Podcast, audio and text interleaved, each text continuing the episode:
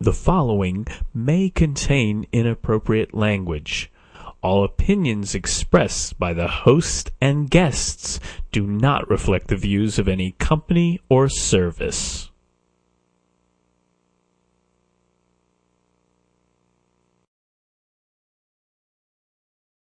This is Radio Havana, Cuba. This is Radio Pyongyang of the Democratic People's Republic of Korea. This is Moscow.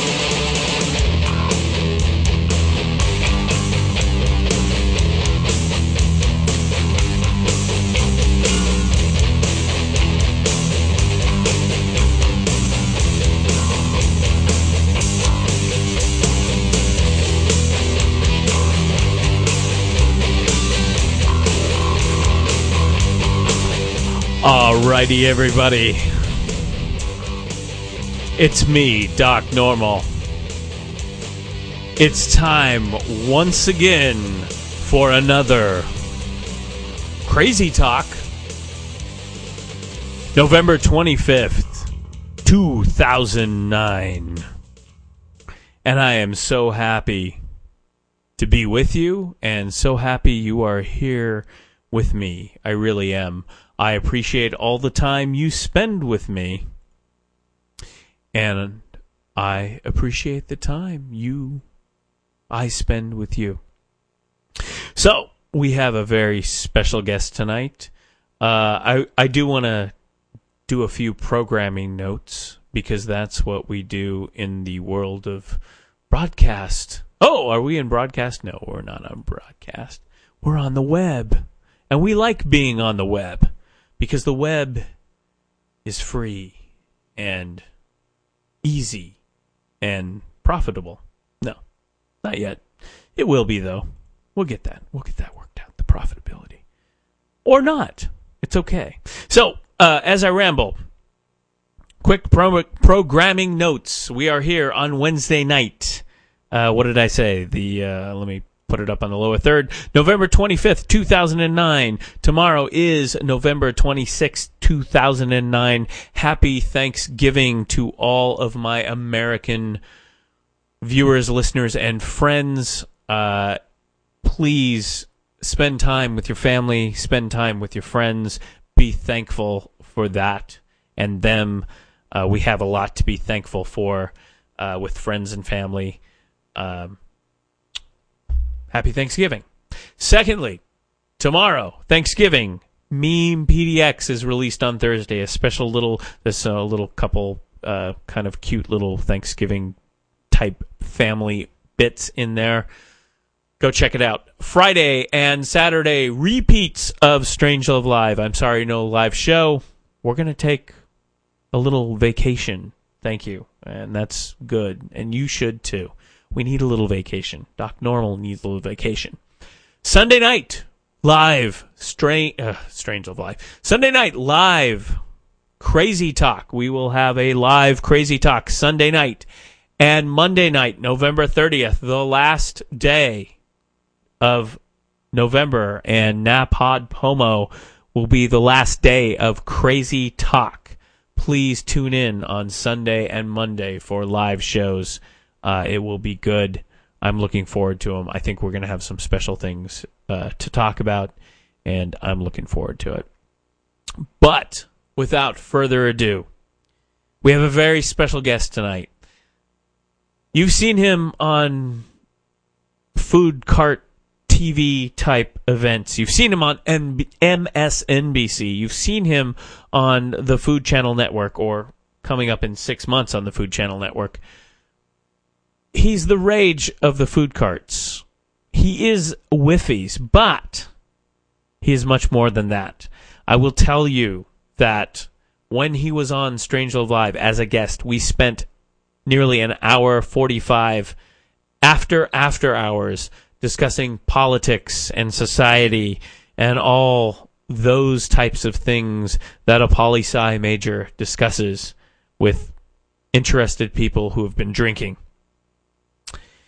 He's young, he's smart, and he's full of pie filling. Ladies and gentlemen, will you please welcome Greg Abbott, Whiffies. Greg, are you there? I'm here. How are you Uh, doing I- tonight?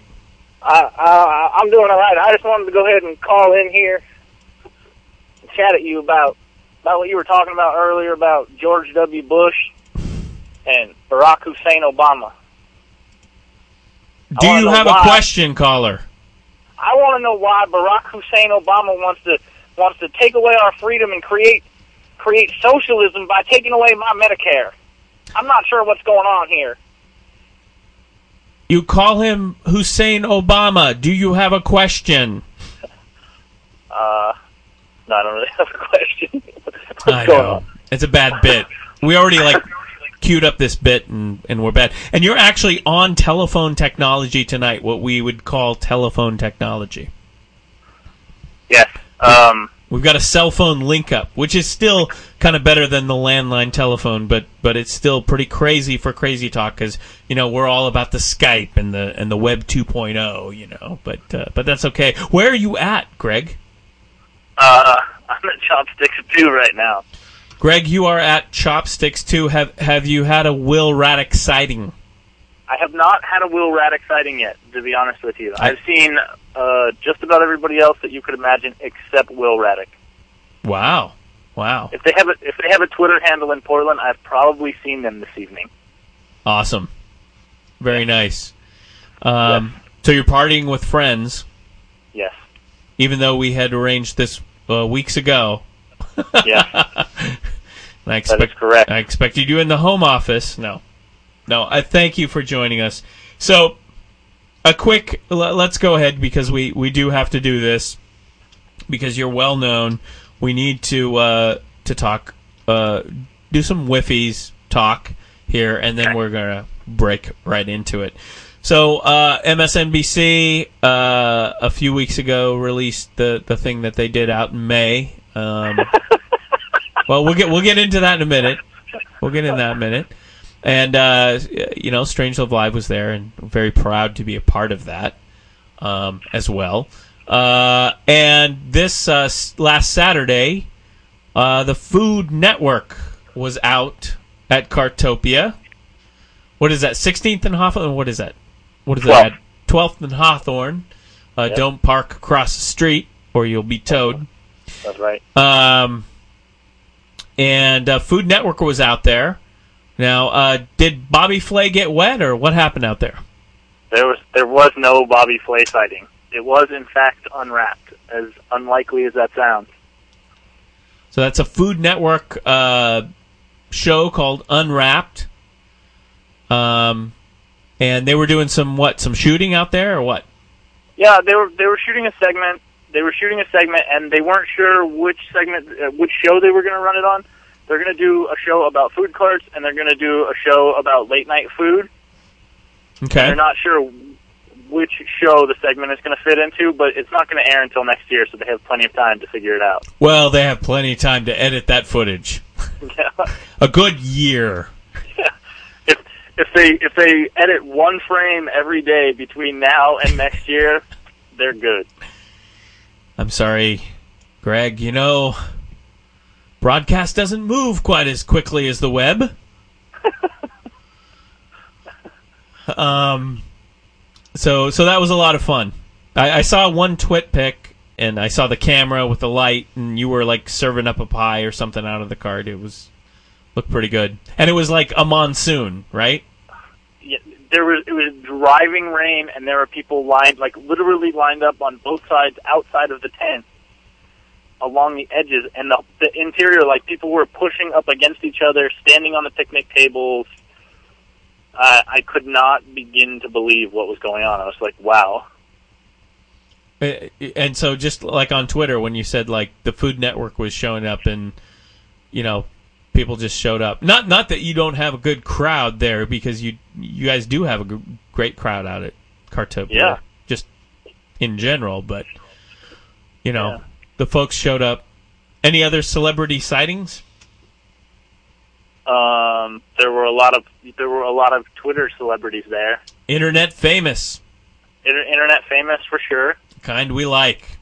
We saw the we saw the Aaron Hockleys and the Dale Chumbleys and the Schnicks and the Queen of Chaos and Oh, you name it. We saw it. all right. Um, anything else? Uh, You know, I want to tell you something. Uh, we were out there this week, Yep. and uh, oh, it was uh, Post Ignite Portland Yep. Seven. It's been a busy week for Doc Normal, as I've covered previously. Uh, you know, it you don't just do meme PDX parodies every night of the week. Um, if you haven't caught that, you need to catch that. Uh, Megan Kate, a t- up and coming talent. I'm telling you, Megan Kate, awesome. I'm not joking. That's two now. One for Strange Love Live and one for uh, Crazy Talk Meme PDX. You will see more of her uh, during 30 Hour Day. Um, but uh, I went out there, and you had the lamb pie thing with lamb. Moroccan lamb. Moroccan. I'm telling you, that was the best pie I've had. Um, Chef Chef Chopper is actually in six right now with Ms. D, doing some karaoke. When you get a chance, I want you to tell Chef Chopper live that I love that pie. That was that was great. I like I like the lamb. I'm a I'm a Greek Mediterranean food enthusiast, and that was just a wonderful experience. I really really enjoyed that. And you told me later that he had devised that uh, filling, and it was very very I, nice. I will. Uh, I'll pass that along to him. But we're making people hungry, and if they want to, you know, if they want to get something to eat, they go over to Cartopia on 12th and uh, Hawthorne and get yourself a pie. If you're out of state, if you're out of country, if you're out of, you know, If you if you're in Nigeria and you're going to call me and ask you to, you're going to send me Western Union and I'm going to pay your shipper tw- two thousand dollars to ship pies to Nigeria. Don't call me at nine o'clock in the morning. I'm still sleeping. that's right. Yeah, how how no late are how late are you open? Uh, we're open till we're open to 3 a.m. tonight. We're open Sunday, Tuesday, Wednesday from 6 p.m. to 1 a.m. and Thursday, Friday, and Saturday from 6 p.m. to 3 a.m. Wow, wow. So uh, you got to get that freeze dried frozen pie thing. You know that that that kind of franchise thing going. You know, Uh, I, I'm thinking, I'm thinking, I'm thinking Whiffies, the Mar- the the 21st century Marie Callender's. I'm telling you, you man. go. I'm telling you.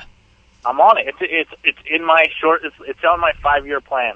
You grab you grab the White Castle out of the freezer. You dra- grab the Marie Callender. There, there's the Whiffies right there.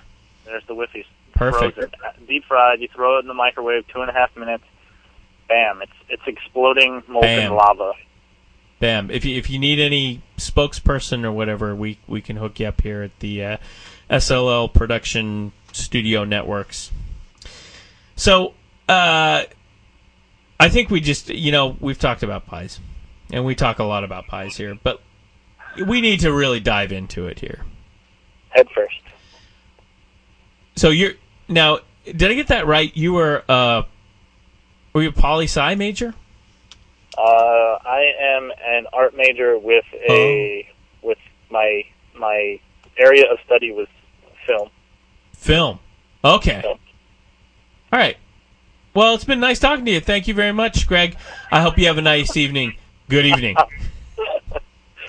I started off as a poli sci major. Oh, okay. Oh, phew. good. I got that right. Um, so I, you and I have talked. Um, did you follow the "We Make the Media" kind of thing, or is that just? I, I know you've been busy. I've been busy. We've we've all been really busy. Um, Um, did you follow a little of that? Yeah, and honestly, I got up in the morning and I was following the tweet stream, and if I could find, if I could have found a little more energy, like a little more get up, and I would have realized how how sort of out of control it might it was going to get, I probably would have put on some pants and gone down there. But instead, I laid in bed and watched the tweet, stream and sort of, you know, put my two cents in where I thought it belonged. And and I think a lot of people had that reaction. I mean, some of us were actually working, as as we say, working on the media at the time, Yeah. working on our Yeah. media. I was. Uh, or we were the, we were the media, in fact, not just make, Well- we, we're not making the media. We were the media. So, uh, right before we started the show, you brought up a good point, and it was related to the NBC food carts bit. And I think Uh-huh. that this is the frustra- frustration that we have on the web with journalism, the media.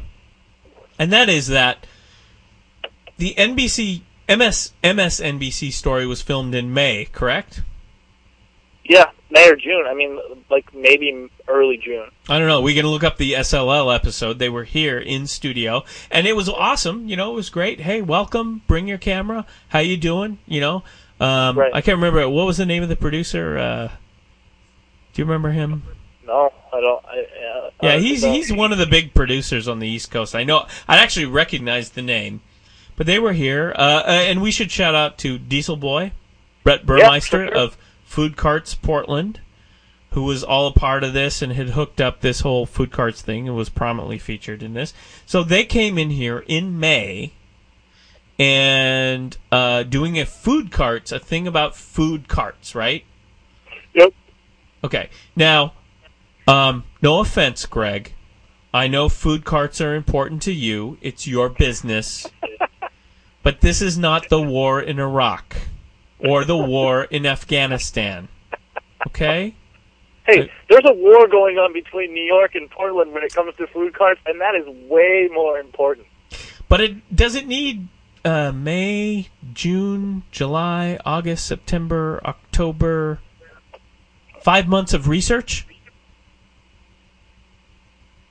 Is that Right. did I get that right? It launched was it October or November that that thing ended up pushed out? I can't remember. I, I would say middle of October, probably. Okay, uh, arguably five months. Yeah. Yeah, that's some good investigative journalism they did on that thing. Five months worth. Um, the, yeah, I mean, what do you think? How many fact checkers must have gone over the story? I don't know. Did they call you? Did they fact check you? Did they actually say, now, what was exactly in that buy? What was the filling? Where did you get that Oh. recipe? I, I didn't talk to actually. I didn't talk to those guys after they were in the cart that night. Okay. I mean, I'm just saying, it's a food cart and a food, uh, and apparently food carts in Portland are different from, yeah, I think, I guess they're food trucks in New York, right? Okay. Um, Food yeah. truck, food cart. Maybe it was five months of research to figure out the difference between a food cart and a food truck. Yeah. I mean, and and and granted, we are all really happy about the MSNBC love that they gave Portland and the social media and the Strange Love Portland. Was it Strange? No, Strange Live Portland. Whatever they called us. I don't know. Um, that fact checker was out at the the shore that weekend, I guess. Uh, uh, but anyway, uh, you know, but uh, come on, guys, it's food carts. You could launch that in a day. You could shoot it, edit it together, and launch it in a day. That's what we do here in this studio every week. Right. Again, war in Afghanistan, mm, maybe you need some fact checkers and some research. Maybe you need to send a few people to the Pentagon, maybe a few times. But I'm Right. thinking a guy in Portland with a hand pie, you pretty much could, could, could slot that in and get that going. What's, Right. This isn't this isn't Chris Hansen setting up you know people to come to the the house and you know have a seat over there, which Right. takes time. This is you know and and not to to denigrate what you're doing out there and the newsworthiness of Whiffies, but I think you get what I'm saying. yeah yeah yeah. I mean, you were kind of like, "Hey, we shot this thing. I don't know where it's at." You know, Yeah. maybe it's the editing. Yeah, I, I, and, and and one of the things that I, you know, one of the questions that I really have is like, where is it being held up? Is it being held up like in corporate, or are the producers holding it up? Like, are the executive producers holding it up? Are the producers holding it up? Like, where's where's the bottleneck in journalism, in in in you know mainstream, in the in the mainstream media? Where is the bottleneck? Who's holding these stories up? Who's you know, is there some guy in programming going, well, you know, this story doesn't work this week? That would make more sense than than than some, you know, any of the other things where they're like, it just takes us that long to to get these things through the pipeline. I mean, is the pipeline really that long? And what does it say about the rest of the news that we're getting? Is the rest of the news that we're getting this stale? I mean, I haven't turned I haven't turned on the television to watch news in five years, the very least. And I, I think the answer, in my opinion, is yes. The rest of the news is that stale. Um, Yeah. uh, you know, um, uh, someone, I, and I don't know the. Co- oh, I want to bring in the chat room here a little bit.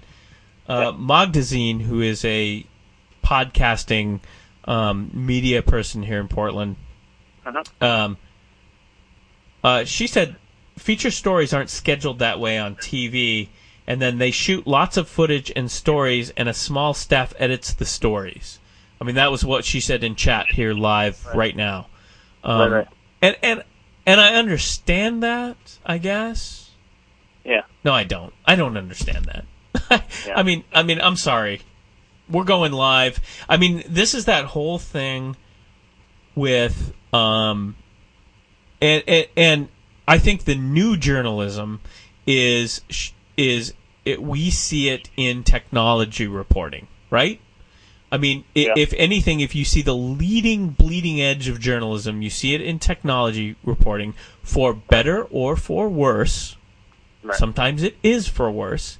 It's the it's the ReadWriteWeb. It's the TechCrunches. It's the Engadgets. Yep. You Ars know Technica. the Ars Technica. You know Yeah. that gets that story nailed as it happens, and then it's updated. So there's an inaccuracy. You know. So here's what we sp- and and and the thing is is how hard is it in journalism to say these are what we know as the facts. We will update when we clarify some of this stuff, you know, Right. and then have the sense to to do that properly, right? Without Right. hyperbole and and you know, you know, sensationalism. right, right. And and and I think we see that in tech tech reporting. Um, uh, I haven't, you know, uh, we don't prepare here at Crazy Talk. We really don't. We don't have time. We don't have a staff. We will get a staff, by the way. Call out to you, staff. Free, Intern. free, Interns are cheap and easy. free Wi-Fi. Hey, yeah, I'm not even gonna go there. Um, uh, uh, free Wi-Fi's pies for those who will staff the Crazy Talk.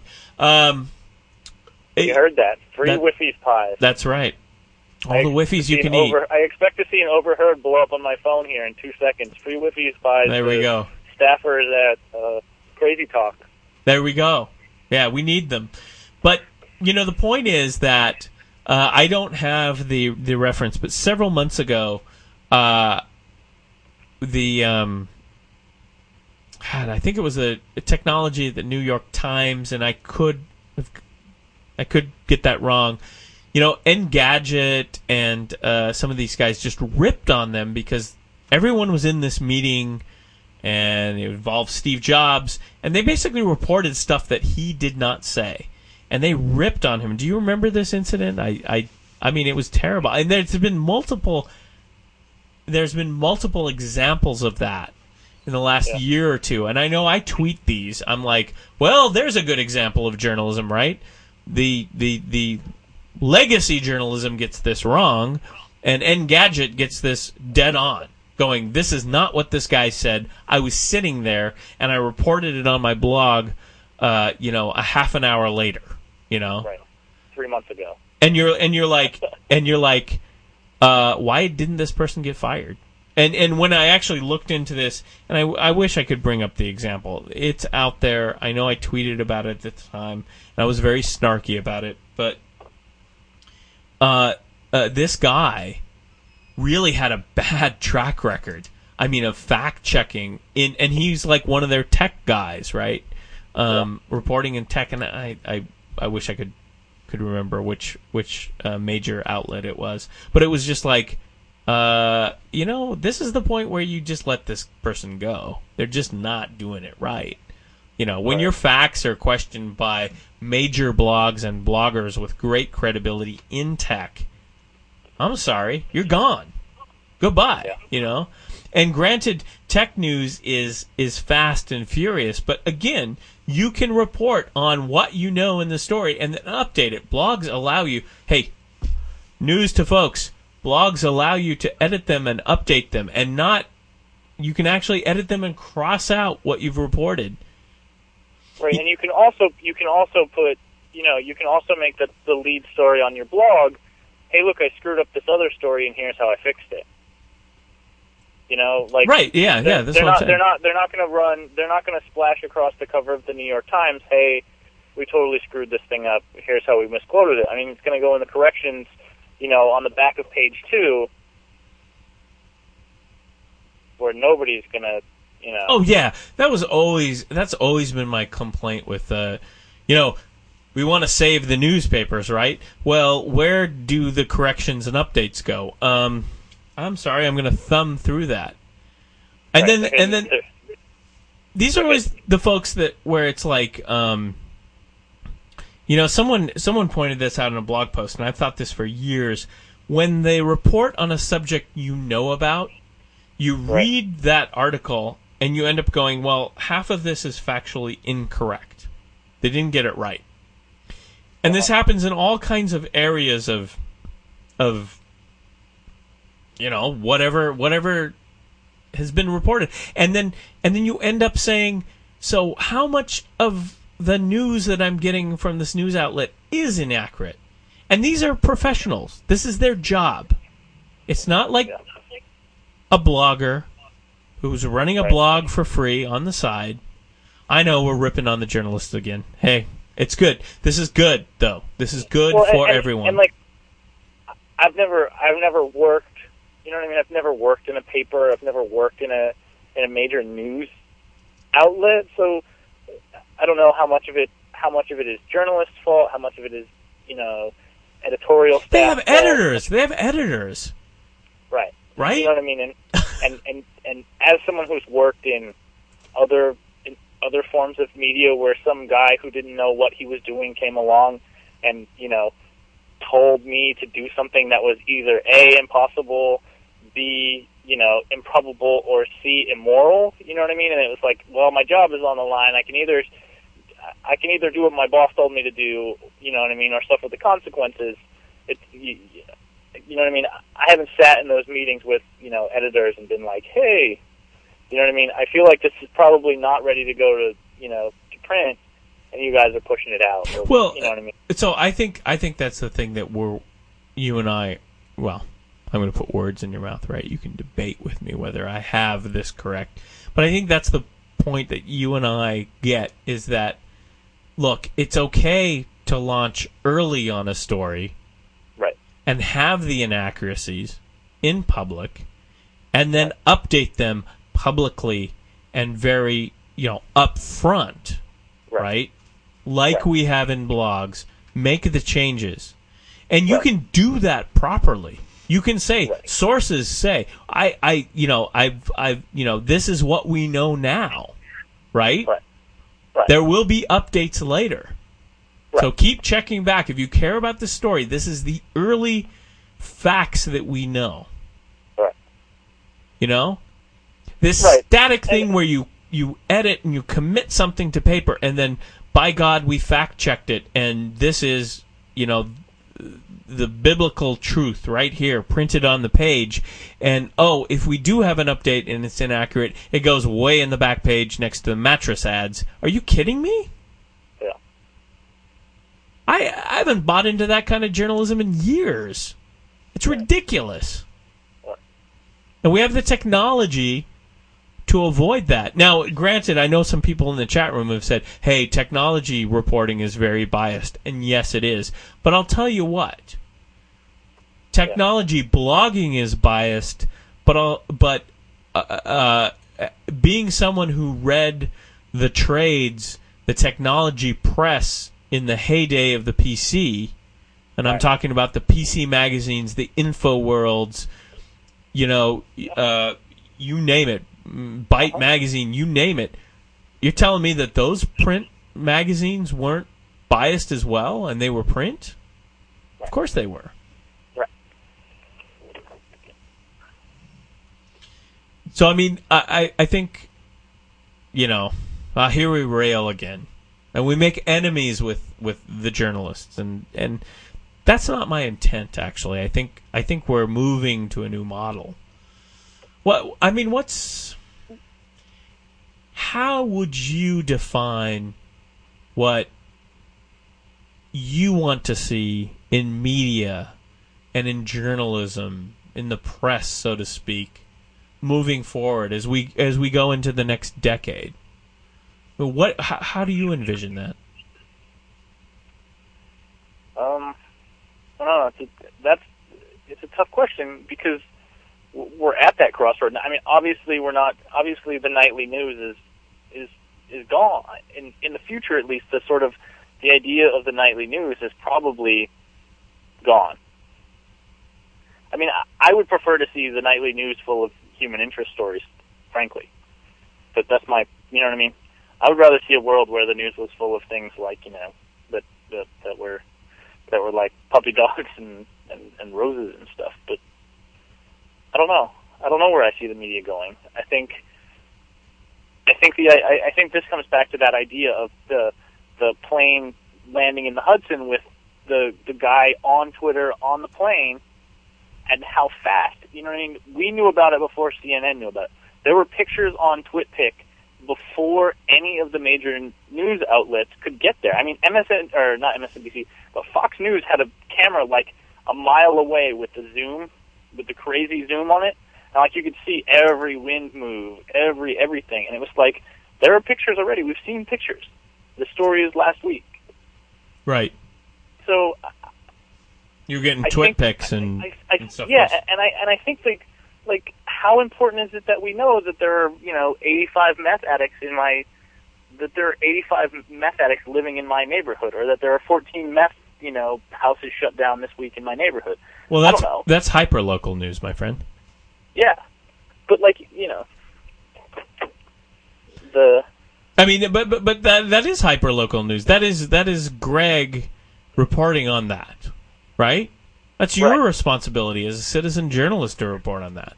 What and, it, and, and, or or or your neighbor who's fancies himself as kind of a blogger and a reporter about what's going on. You know, I mean, a reporter's not going to.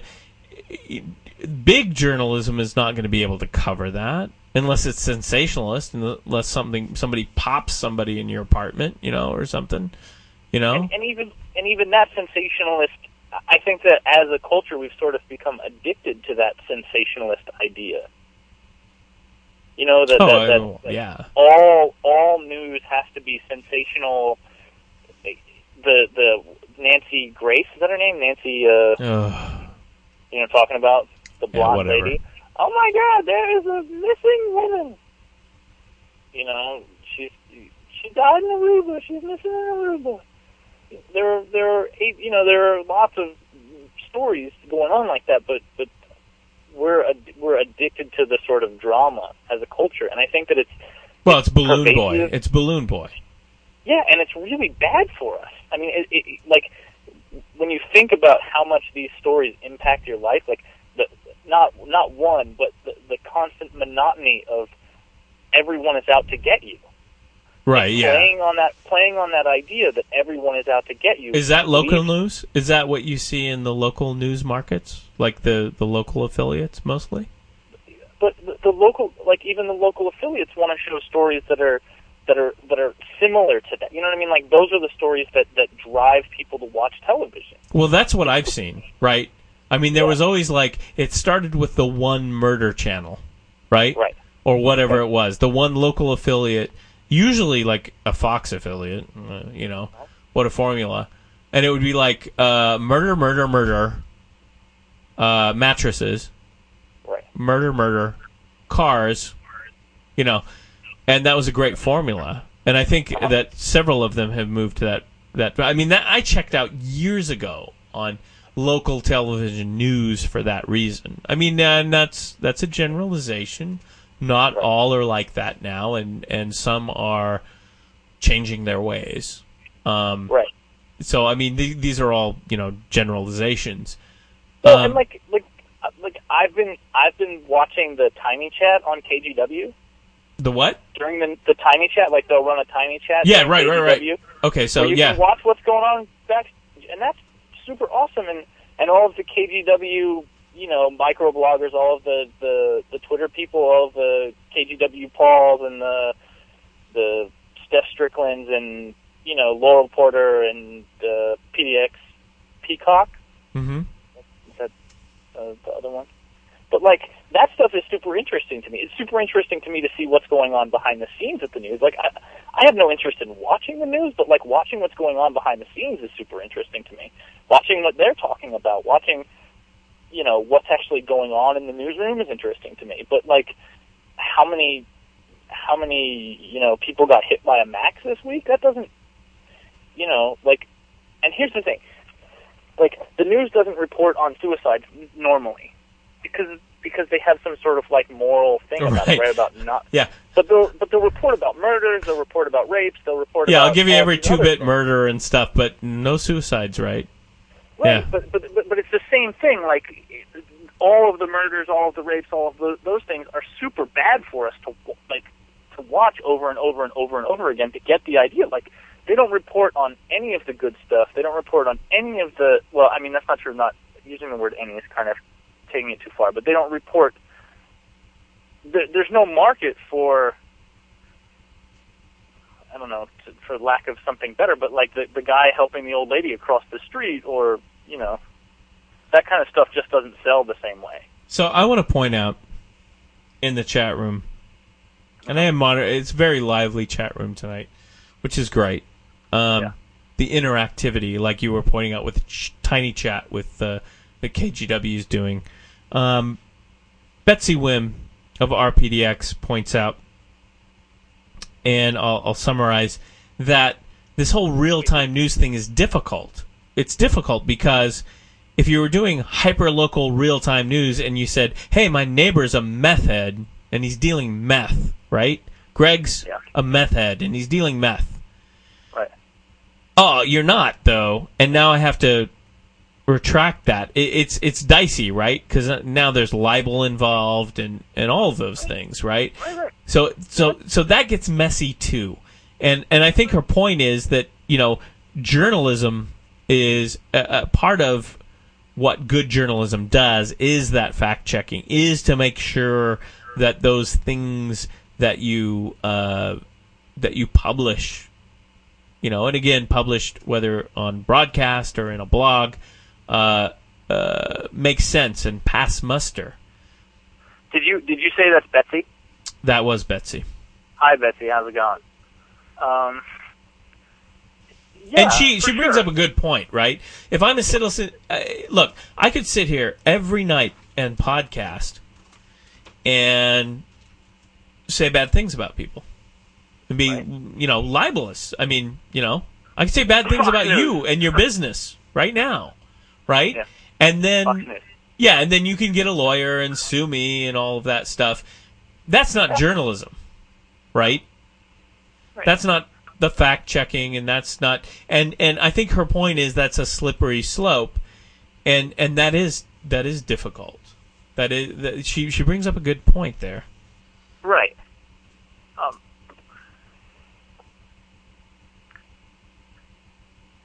yeah, i- i- she's right. That there is a slippery slope, and and and there's a part of responsible journalism that makes it possible for us to to to have the news the way that we do. You know, we in the in the in the past we we likely would have gotten our news from everyone else, and it would have been full of gossip. Right, exactly. Right. Gossip. I mean, I, I spent I spent a great deal of my childhood living in a small town where you got most of your news from the lady at the post office, and a lot of it was gossip. But you knew which part of it was gossip because you had heard her gossip for the better part of her. You know what I mean? For the better part of however long you've been getting your mail from this lady. So you knew which part of it was gossip and which part of it wasn't because of the sort of relationship that you had with this person and, you know, her tendency to gossip about the same sort of things. You know what I mean? Oh my god, Emily is pregnant meant, you know, oh my god, I heard that Emily was, you know, involved in a relationship with someone that maybe she shouldn't have been Right. right? You know, and that was the way that we that that was the way that I mean, not in my lifetime, but at some point in our in our past, that is the way that we would have gotten the news, and the news that was important to us would have been news about people that we knew. And I think that I think that what we've gone, what we've done is we've gotten away from the news that's important to us, which is the news about people that we know. You know what I mean? Like, how many how many people do you know in your life, in, in, in like in your close circle of friends that have been murdered in the last twenty years? Uh, not a whole lot actually. Right. And so, like a more realistic picture for you to look at would be one where there were very few murders. Right. Versus right. if you watch the news, you would see that, you know what I mean, in a, in a city as, as small as ours, I think we had, I don't know, maybe we had 10 gun deaths last year. Maybe yeah, it's more about the statistics. It's more about. Uh, I Right. mean, the the story that hey, murder and gun violence has gone down in Portland means a lot more to me than, you know, some poor soul has been murdered. Right. You know, or, or what's the ramification? What does it mean for me? I mean, an individual murder, a murder, bec- you know, of passion, means nothing to me. You know, I mean, maybe it does be if it's next door, and I want to know Right. what the hell happened because there were cops and ambulances and everything next door to me. But at the Right. same time, um, you know, I I want to know more about gang violence or uh, are murders on the rise or are they, you know, are they declining? Right.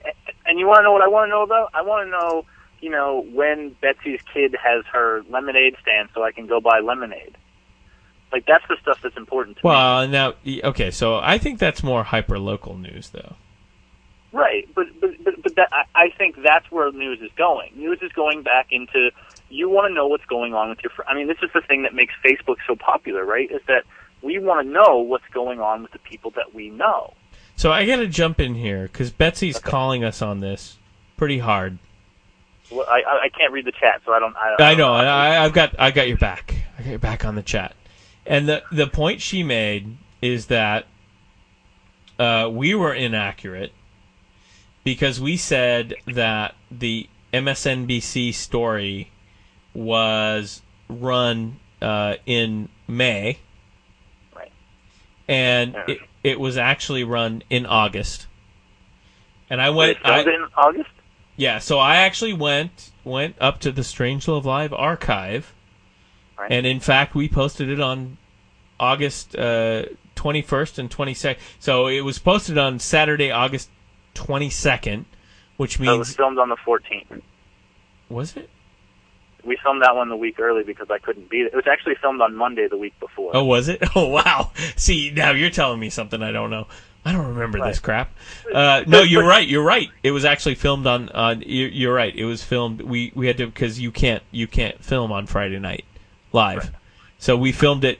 So it was posted on the 22nd. Right. So it was But filmed the, on but the. the accu- but the accuracy of when 14th. the accuracy of when it was filmed is sort of inconsequential in that situation because and I don't and I don't mean Exactly. to like argue the point, but and then it was released on November 9th. Okay, Right. so so so mid August to November 9th. The point we're Right. trying to make is there was quite a delay there in what we would arguably, and again, this is about you, but what I would arguably say is a pretty light story Right. with a lot of light fact checking. Unless, you know, I don't know, again, did they call you up and check the food inspectors and make sure, you know, take your pies to labs and wait for results? This isn't the war in Afghanistan. And this is my point.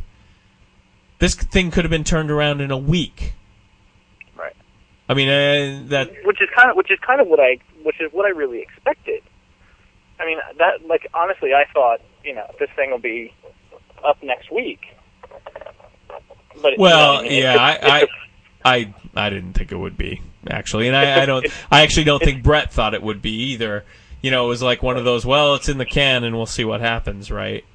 yeah. Um, but uh, uh, you know, it's it's not rocket science here, and and and I guess the problem is maybe journalism should stay out of that now.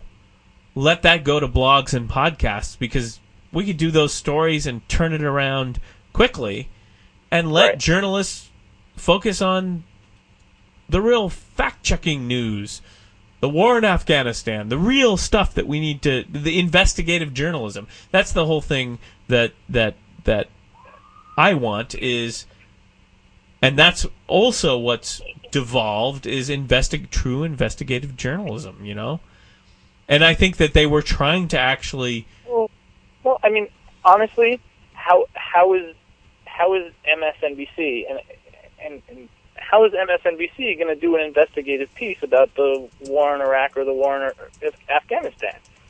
How is any journalist that works for General Electric going to get away with doing a real, honest to God investigative journalist piece?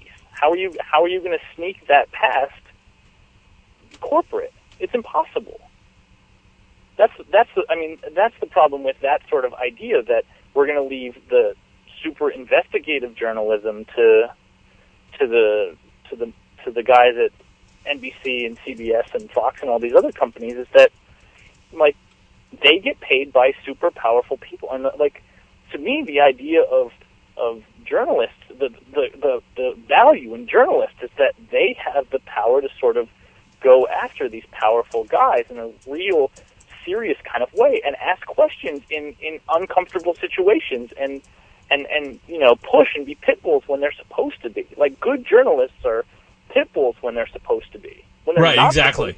Exactly. you know what I mean and, and That's their the guy- job. That should be journalism's number one job. Is just Right. sit and be a pit bull. right you, you, you, I mean, I don't care about your food. I mean, no, no offense, right? right Your food No, cart, I- I- whatever. right. That's not. That's human interest. The art, the arts editor. That's nice. That's beautiful. Wonderful. No, I don't care. You're a journalist first. You're a pit bull. There's a lot of investigation, a lot of crap that's going on in this world that's not getting investigated by journalists. That's job one. right You know, all this Or it's not other getting- stuff. getting re- or it's blogs are getting covering it. Yeah, and and and I mean the the real beauty of the thing is that like this conversation that you and I have are having now makes us sound like we're wearing tinfoil hats. You know what I mean? They've marginalized Wow. the, they've marginalized the the opposition to the point where like like I'm not talking about you know, I'm not talking about like you know lizard people running the government. It, it's not like that kind of thing, but you know what I mean. Whether or not the the war in Iraq was, you know, whether or not they had the information. Like now they're saying that Tony Blair knew 10 days before the war started that Iraq had dismantled its entire weapons program. Oops. Yeah. I mean, that's a, that's a fairly, that's a, that, that's a, the kind of thing that has real serious consequences. And that's not, you know what I mean? That's not tinfoil hat nonsense. I don't know. Like, I, I'm down with this controversy between the food trucks in New York and Manhattan and the food carts in Portland, my friend. well, I mean, that's That Tony Blair thing, that. We- war in Iraq was a long time ago. I'm gonna put this out there. That's not a controversy at all. We whooped those guys' ass inside out and backwards. You heard it here first. Hey, Saddam Hussein is not the leader of Iraq anymore either, my friend. Ah, what a mess, dude. That now I'm depressed. Now I'm freaking depressed. Well, I, I, Now you've I think that- fully depressed. think- yeah. I think there's plenty of reasons to be. I think there's plenty of reasons in what I just said to not be. I mean, like this stuff came out. I mean, it didn't come out here, but it came out. There are places where there are still journalists, where journalists get paid by, you know, the state, or journalists get paid by by someone who they get paid by to protect the interests of the public. You know, turning the media, turning the, the, the media solely over to to whoever has the most money to to put on the most expensive ads, like is kind of crazy. You know what I mean? Like there- there's there's. I'm gonna get into total nut job land now, so I'm gonna cut it back. Yeah, I, I'm I'm having a little issue here. Yeah. Because uh, you know the point was that the guys who did the story on the food carts were not journalists. That is Right. incorrect. That was an NB, N, NBC nightly. That was an editor from NB. I mean, he was a producer. We met him. He was right here. Right. He was in the news group. I mean, they weren't doing like a. They weren't doing like a. I, feel like it was hardly. An, I, don't know. I, mean, it's hard for me to sort of figure out what's news and what's general interest. But I, I feel like that was more of like a general interest story that had very little. You know, I feel like they like like in the same way that we didn't like it didn't matter to us when exactly the thing was filmed. The only thing that mattered was sort of the idea that we were getting at. I feel like their piece was the same way. I mean, it wasn't a it wasn't like a hard hitting news story. It was like, you know, hey, there's food cards. Check it out. Here's Right, right. It's cool. Right. Turn that around in a week. It's a nice, Right. nice piece. Right. Again, I, I just don't see where. I don't know. It's like the the morning shows and the feel good shows and the you know the weather guy that goes out and talks to people. It's like whatever. I mean, it's entertainment. It's making the media. They're Right. making the media. You know. Right. It's it's it's the it's the uh, network. You remember the prophecies of network? That sooner Yeah. or later, the all news is going to be entertainment, and and and that sort of idea that that that Fox has now, where they're like, we have we have segments that are news and we have segments that are entertainment, and and like they sort of bleed together, and and MSNBC is doing it now, and all the sort of major CNN is, you know, was doing what they could to sort of not go along, but I feel like they're still, to a certain extent, you know what I mean, going along. They don't have the full-on. Well, I guess they must have the full-on commentators. I, I don't know. Maybe that's why Lou Dobbs is gone, but but but but the truth is that what the guys who are paying the bills really care about is selling advertising. And what they really want is they want whatever is entertaining to people. Like news is not that like if we had some sort of, you know, like public news outlet, it's it's you know, it's why when I get in my truck it's NPR. Cuz I feel like the public news outlet has I mean everyone has some sort of bone to pick. Everyone has some dog in the fight. You're never going to get completely unbiased news Right. but I, I, I, I would prefer to have my news, at least news. So you know, news, news that wasn't being put on, that was that wasn't running through a test that's saying, how well is this news going to sell? That make sense? right, right. I think I think that what, what what it boils down to is I don't want all of my news to go through the the the the, the test of is this news going to sell? Because to me that's not important. It's not important if the news is going to sell. To me, what's important is the fact that you know what is the news? What's important to us? So you And- brought and, and you brought up public, you know, public uh, OP, public broadcasting. yeah, public broadcasting. How do you feel about that? I mean, just overall. I mean, do you? Big fan of I'm a big fan of public broadcasting. But- I'm a huge supporter of public news media. I'm a huge supporter of you know public programming in general. I like to watch Nova. I like to watch things that that that that don't that don't necessarily sell well. I, I, I think that I think that that and this is one of my one of my real beefs is that it's easy to appeal to people's sort of reptilian things. You know, this is what advertising has been doing for the last 50 years is, you know, appealing to people's reptilian brain. Uh, Oh, whoa! yeah, I know. Here, Are you going all V go. on me? Now I will get the tinfoil hat. right. The reptiles are out to get us. Don't don't like that. don't go too off the uh, off the you know Right. beaten path there. but but but really like there are like there are psychologists that sit around and, and try to figure out how to to trick us into buying products and and and the news is the same way like there's some guy sitting there at the desk saying this story isn't going to sell this story will sell what's going Right. to sell more ads and and you know So uh, maybe maybe with maybe with the the advent of microblogging, we can get back to the things that are really important to us and not the things that sell. Or maybe we can get back to a, a healthier mix of the things that sell and the things that are important to us, not like on a primordial level, but like on a you know, what's happening with my friends, what's happening with people that I know, right. you know, versus what's going to elevate the level of, you know, neurotransmitters in my brain to make me feel excited. So I mean, uh, you know, you brought up uh, the public broadcasting, and uh, I want to get back to that because that's that's Okay. that to me is is is is kind of a thorn in my side as well. Um, so there's uh, obviously commercial broadcasting and uh, commercial entities that, you know, let's face it, they were ultimately required to do the news by FCC rules, right? So if you bought a station or you bought a network, you were required to dedicate a certain amount of um, time to, to news programs and public affairs, Right.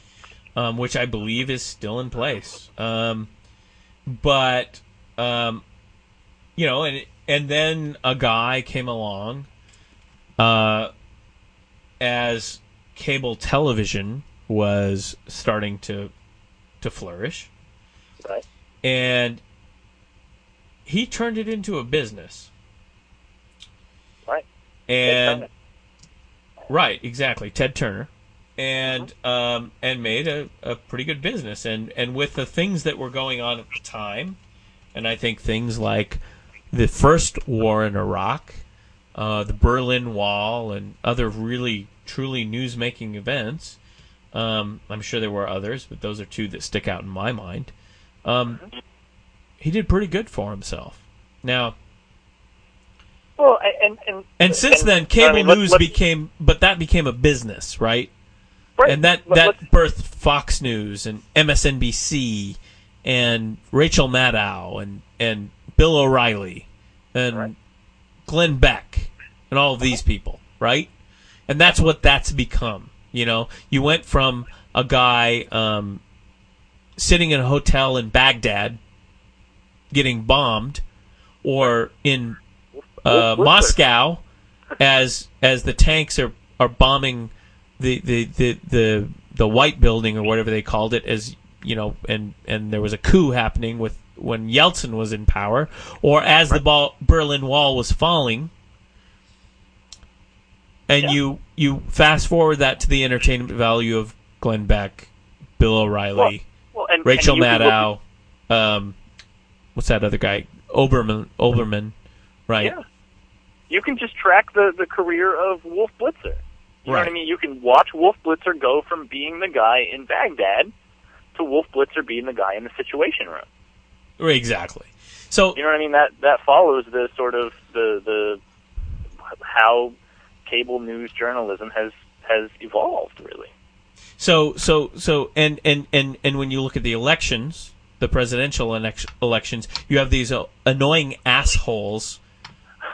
Um, uh, uh, assholes is a nice word with the little the, the little joystick with people from Denver who sit there and turn the joystick if they like what they're hearing or turn it the other way if they don't like what they're hearing, right? And then Yeah. we watch it on a real time scale. You know, Yeah. oh, he mentioned puppies and, and apple pie. I like that. I don't Right. like uh, don't like- Saddam I Hussein, and I don't like Osama bin Laden, so I'm going to turn it this way, right? I'm not. I'm. He said taxes and didn't say decrease. I'm uh, turning it down. Right. Turn it down. So we, we, we go to that. That's commercial news. That's commercial journalism. Now, Yeah. I'm going to br- bring it back around Okay. to public broadcasting. Yeah. So, public broadcasting is funded by large corporate donors. How how truly influential do you think that those large corporate donors are on what you see on public bo- broadcasting? You as being a fan of public broadcasting. are there are there stories that are going unreported? I mean, obviously there are stories that are going unreported, but but are, are I mean, eh, well, look at the donors, right? look at the what? Look at the donors. Look at the major corporate funder.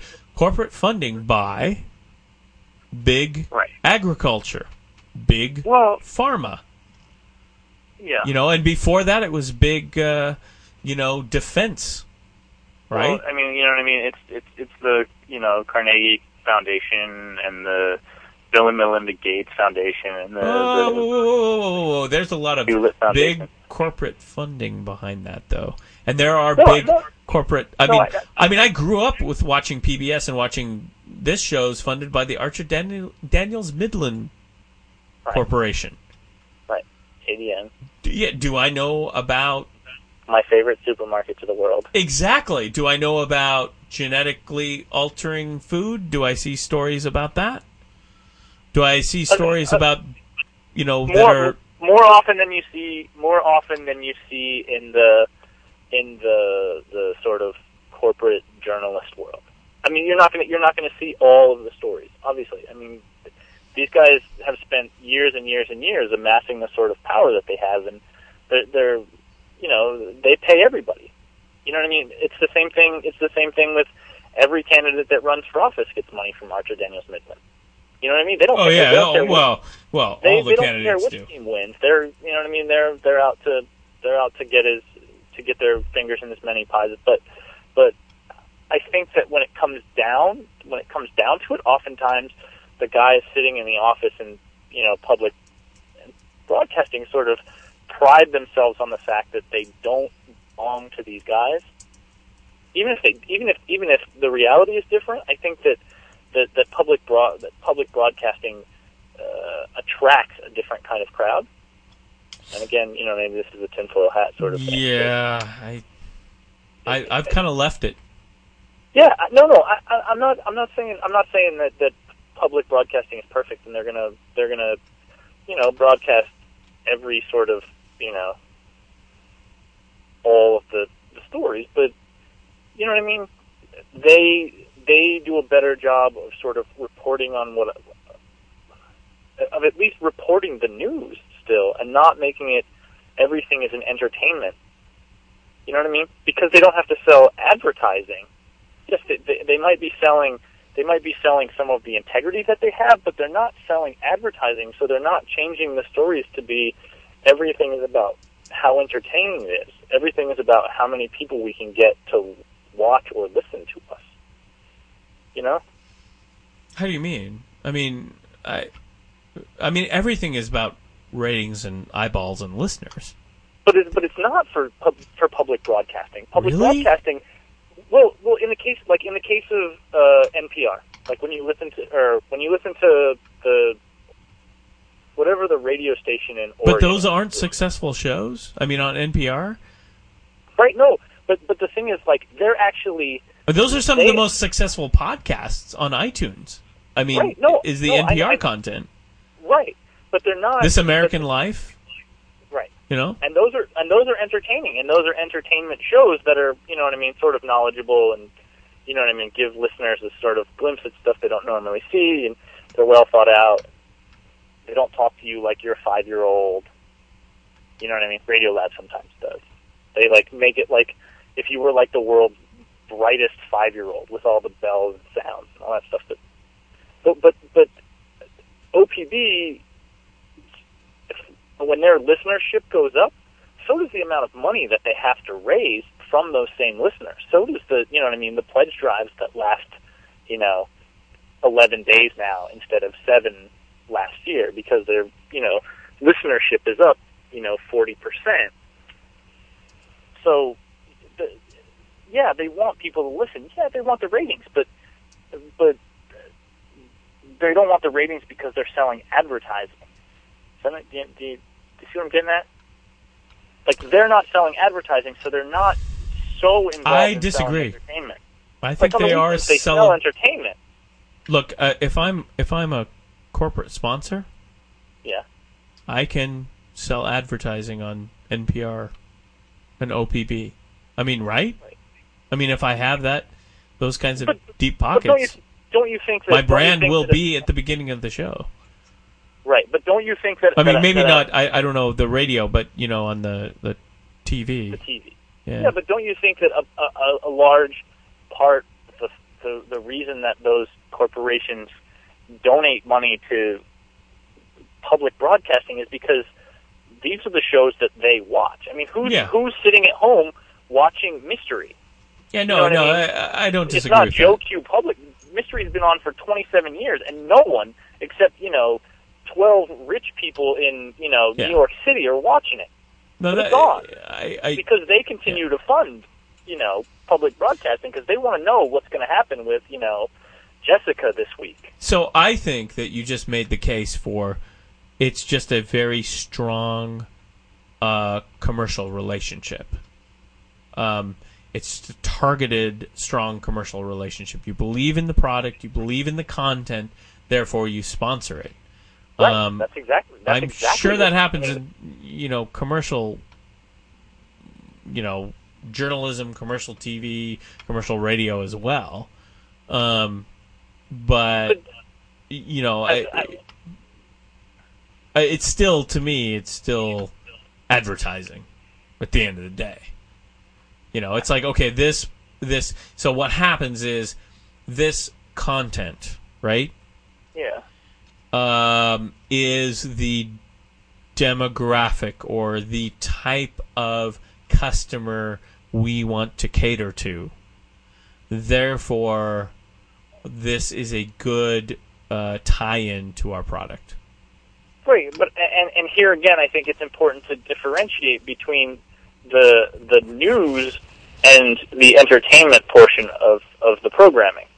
You know, rich people are watching Jim Lehrer, and rich people are watching. Uh, Poor people are watching Jim Lehrer too.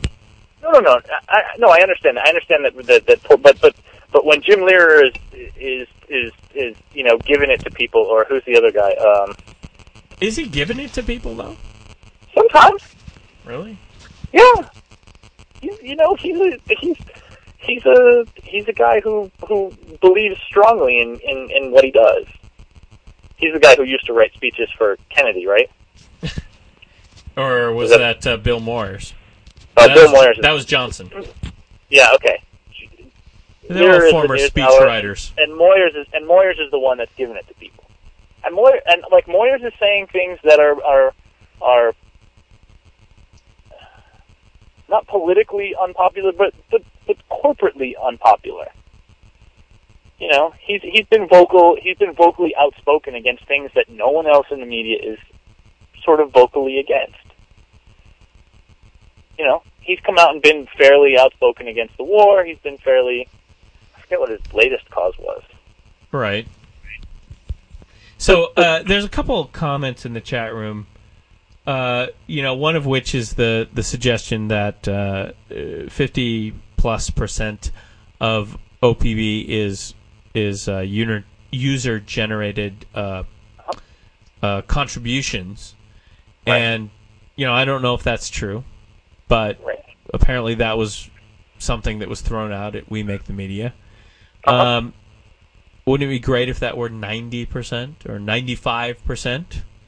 Um, I think so. Honest, honestly, I'm not. Sure, I'm not sure that it would change the content. Honestly, it might, but but I think that I think that there are still people. I don't know. Right. I, I think that OPB goes out of its way to be the the, the outlet that, that that reports on the news. You know, like Right. like that's something that they simply pride themselves on. You know that they they they're like, look, we're the guys who still report on the news, and people give money to us because it's the only place where you can watch or listen to the news. And the other You know what I mean? If you if you want to watch if you want to watch a story that's got you know no thirty second sound bites, none of that stuff where they're actually going to get in depth and talk about stuff, then like the news hour is where to is what to watch. Like that's that's a, that's a, that's a news show for people Right. who are grown up and can understand. So, um, and the other comment was that uh, maybe part of this push for corporate funding for uh, public broadcasting is uh, quite simply tax deductions. Right. Yeah, that's pretty sweet right there. Yeah. Throw up your brand and your advertising and get the tax deduction to boot. Right. It's it's taxes deductible, and it's the news that you're listening to. I mean, they're like, if you're listening to to Market or to Market Watch, the one that's on at four o'clock with Kai Ryssdal, like that, like, you know who's listening to Market Watch? The guys driving around in the, you know, coming home from work in their Audis, coming home in their big BMWs. They're listening to Market Watch. The guys, you know, who who are the the. Uh, the, who sit on the board of directors for the Carnegie Foundation, the guys who sit on the board of directors for the, you know, Bill and Melinda Gates Foundation. These are the guys who are listening to Market Watch. These are the guys who are listening to this programs. And, and here's an opportunity for them to donate money in a tax deductible kind of way. And if they have to listen to a story once in a while about, you know, Microsoft doing some antitrust thing, then they're like, well, that's part of what we have to pay to get news that we want to listen to. There was It's like it's like the City Club. When you listen to the City Club, it's always funded by like three lawyer guys, right? It's always funded by you know Abbott, Jones, and Johnson, and there's three. You know, there's two or three of them every time. But it's they're the guys that are sitting in the in this in the City Club talking on a lecture. If they said something bad about their legal firm, they would still, you know what I mean? They would still give the money because they're a part of the City Club. They're a part of the the you know what I mean? They're listening to this. They want this product, even if it says something bad about them once in a while. And they know that Ah. they're the they're, they know that the majority of people watching it are like-minded to them, and you know, a couple of stories about, you know, a couple of bad stories about Archer Daniel Midland isn't going to kill them if it's on a station, you know, that's preaching to the choir I don't know. preaching to. I don't know. to In this day and age, I, I just I don't see it. I mean, big corporations have a lot of power, and I just I don't buy that. I will not drink that Kool Aid. Um, corporate corporate but you- entities are on message, and they need to make sure they're on message, and they Right, need but- to make sure that think- everyone else is on message. But don't you think that don't you think that the important place for them to get their message out is to the uneducated? Like like on an overall like if you and I were sitting in a in a meeting and we were like we have a we have a very important message to get out there. We can target our we can target our our money and our power towards educated people who you know what I mean who it's going to be difficult to to change their minds or we could target our we could target our power towards uneducated people who are, you know what I mean, who don't really care about this issue anyway, but might go out and vote. Right. Wouldn't wouldn't our money wouldn't our money and our flexing our political muscle be better spent at going after the guys who are going after the the uneducated than spending our time and our money going after the educated, where a we're going to run into like legitimate arguments, legitimate fights. You know what I mean? We're not going to be able to simply talk it into their head because it doesn't make sense. Or would it would it be easier for us to simply flex our political muscle and flex our our our the the, the power that's given to us because of the amount of capital that we have towards the uneducated, where we can simply say, "Look, this is how it is," and they go, "Oh, okay." I don't know. You know I mean? I'm not as concerned about the uneducated.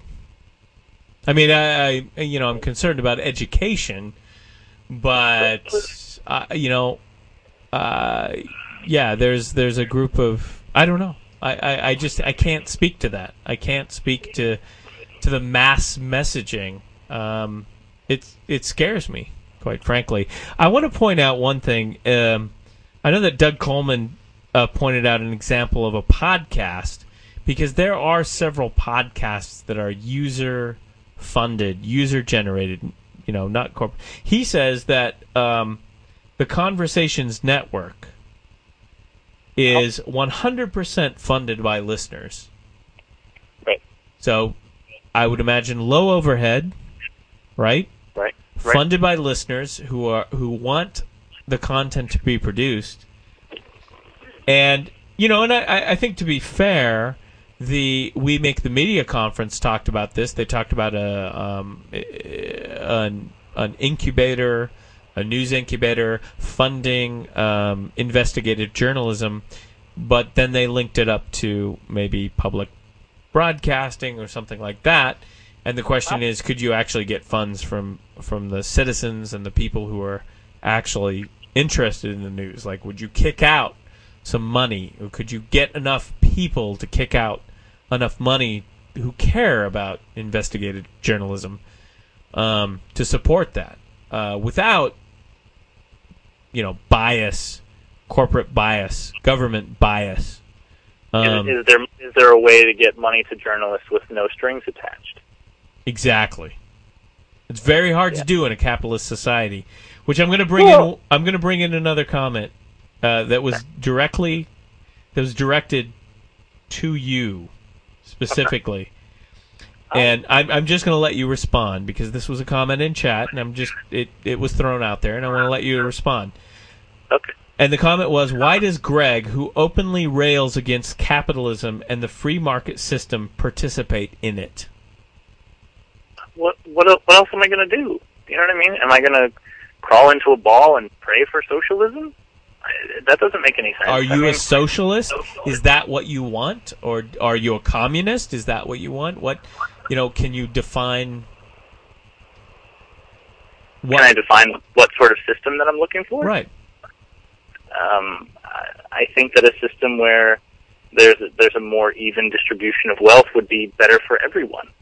Living in a system where living in a system where you have to worry less about crime and you know less about people being living in a society where more people are educated would be pretty dope. Right. You know, But do you I don't know. do you think capitalism can can can make that happen? I mean, it it has made that happen for quite some time. Um, you know, what's what's your view moving forward? Um, I, I guess I don't I don't really know. I, I, I Fair enough. yeah, I, I, I'd like to see a system. I'd like to see a system where you know, where public services were adequately funded. I guess. I mean, my my my real goal would be to see a system where where public services were adequately funded, and you know what I mean. If that meant that that we had to have a a more progressive tax system, then that would make sense. I mean, am I calling for distribution of all wealth? No. But am, am I calling for a, a more progressive tax system? Yeah. Does that make me a socialist? I doubt it. You know what I mean? I, I'm not talking about state-run industry here. I'm talking about a more, you know, progressive tax system and more public funding for schools and, you know, a single-payer health care plan. Does that make me a socialist? I don't know. I guess. And, and you know, do I fall on the the left in America? Yeah. Do I fall on the left in Europe? I don't know. I'd probably fall in the center in Europe. So more of a European democracy socialist kind of system. Yeah, Democrat. You know, you could probably yeah, democratic socialist kind of idea. Education may be free, uh, at least via your taxes. Right. Paid paid for by you know raising the taxes back to the levels they were in the you know in the 60s and the 70s, the, the 50s, the 60s, and the 70s. I mean, a lot of the sort of ideas that I'm calling for came from you know things that were happening here in America in the 50s. Should there be unions? Probably. You know what I mean? Should should I, I don't know. Fair enough. Yeah, but but but this is this is one of the things. Like in America, if you call for for raising taxes and and uh, better public funding for things, people start screaming socialist. Like at the first, you know, at the first instance of you want to raise taxes on the rich. Okay, you know what I mean. These guys these guys make a ton of money because of the because of public funding. You know what I mean?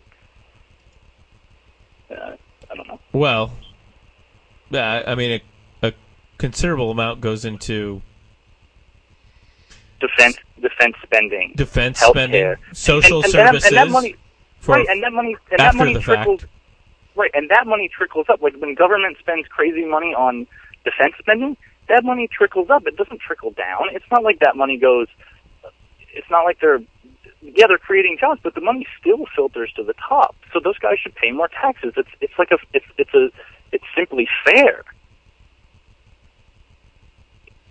Well, uh, so uh, you know, I would think some people would argue that you know their jobs that are directly related to defense spending, uh, high tech jobs. I mean, certainly there are high tech jobs over the years, over the decades that are directly uh, linked to defense spending, and uh, those are decent decent jobs. I'm not saying that's right, but you know, uh, they, they have produced jobs.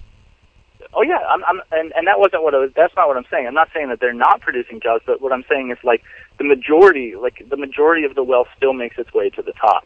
Yes, there are jobs created, and there are there are good middle class, you know what I mean, and upper middle class jobs created by this spending. I'm not I'm not against that. I'm just saying that that I don't know exactly. I understand. I understand. Let, let, let, let- if you could, I mean, I think you kind of touched on it a little bit. I mean, it's just we're going in. I think what's interesting here is we're now, and I think what we're doing here is we're going into the next decade of the 21st century. Every, you know, w- when you turn, when you're at the turn of the century, um, uh, you know, the, the first decade, you're sorting out for actually many decades what you did in the last century, I believe. Um, in my opinion, uh, as sort of an armchair historian, I mean, I studied history. Um, World War II was actually that pinnacle, that point that sorted out all of the things that had happened in the 19th century. And World War II, after World War II, and the Cold War was what pushed us into the true 20th century. It pushed us into the nuclear age. It pushed us into the space age. It pushed us into the computer and the technology age.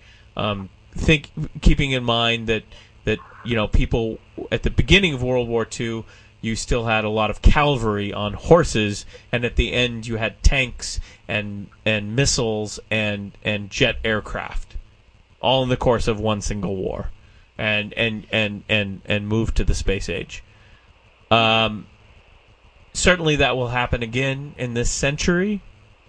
I think we're going to fight the old structures of the 20th century in the 21st.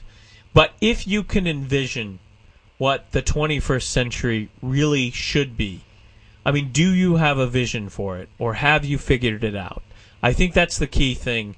And that's the thing I'm thinking about is uh, asking people, what do you envision? What do you want to forget about what where we're at and where we've come from? What do you envision for this century? Um, I don't know. That's a you know that's a it's a far-reaching sort of question. Um, What are you doing? I, I I see that I see that maybe maybe the opportunity to live in a century without you know war and famine exists. You know what I mean? Maybe we maybe we've we've come to a place in history where we might be able to live without war, or live without famine, which likely would lead to you know way less war, at least in you know places where famine still triggers wars. um, we're we're going to live in a I, at least I see us moving into a, a century where we have an unprecedented amount of knowledge, un, like where people are like have the opportunity to be truly educated, to be truly uh, like my my thought is that a lot of the the the perils in the world come from a lack of understanding. I don't know if that's exactly what I mean, but So what are you doing? What are you doing? And granted, you're you're a businessman, right? yeah. What are you doing? I mean, what are you doing in your business? Your your I mean, you have a very public business. Are there things that you see, connections that you make for this vision of the future of the 21st century? um, I don't know. I think I think for me the important thing is you, you know what I mean, like like actually making connections with other people. Like that's the thing that my business has given me the opportunity to do is make connections with other people and and connect with my community. You know, uh, like have a better understanding of what's going on around me, which gives me the opportunity to to I don't know exactly. I, I, like, is my is my business pushing towards changing the world? I don't know. You know, I, I'm a guy who sells fried pies. I, I'm not sure that I set out with the mission of changing the world. I set out with the mission of sort of, you know, getting myself to where I could afford to pay my rent and, you know, connect with people. Like more than anything, I was like, Whiffies is giving me the opportunity to create a place that, you know what I mean, like where I would want to go hang out, where I would want to, and it, and in turn, it's connected me with people who are, you know, want to be involved in the same sort of things that I do. And with that, I think we should wrap up. Thank you very much, Greg, for joining us. You're welcome. I really pre- appreciate the time you spent with us. I appreciate what you do over at Whiffies, and I do think you you do uh, foster a sense of community around that. Right, and, and and I think a sense I think a sense of community, like you know, on a small scale and on a larger scale, when we start to when we start to think of you know people as part of our community, we start to we just start to act differently. You know what I mean? We feel more connected to the community. We feel more. I don't know what the word is without sounding like a crazy hippie freak, but Well, I, I I enjoy being a part of the community. It's made me feel more connected and more like doing something. And also, can I can I stick a quick plug in here? absolutely. Okay, um, bring toys down for KGW's toy drive. Um, I'm gonna be I'm gonna be holding the toy drive for, or I'm gonna be a drop off point for the KGW toy drive. Awesome. There you go. Thank you very much, Greg, for joining us and giving us your time. We may not have all the answers here, but uh, well, we're working through it. Right. Well, I think we, I don't think I don't think that there I don't think that it's ever I don't think we're ever going to have all the answers. I think that you know asking the questions and sort of you know playing around with the answers is part of the cool part about being alive. And being willing to debate the questions, I think, is important. Right. Being willing to change your mind about stuff is super important. Well, thank you, Greg. I'm going to let you go here. Okay. I'm going to wrap it up. I want to thank Greg Abbott from Whiffies. Do go out and check his pies. Um, they're very nice. Um, again, I don't expect you all to agree what you hear on Crazy Talk, and that's okay. I don't want you to. I want you to think. I want you to form an opinion. I want us to figure this out together. Um, a healthy debate is a very, very good thing, especially in a democracy. Thank you all very much for joining me. We will be back on Sunday with another currently unannounced special guest. See you then. Have a great Thanksgiving, everybody. Good night.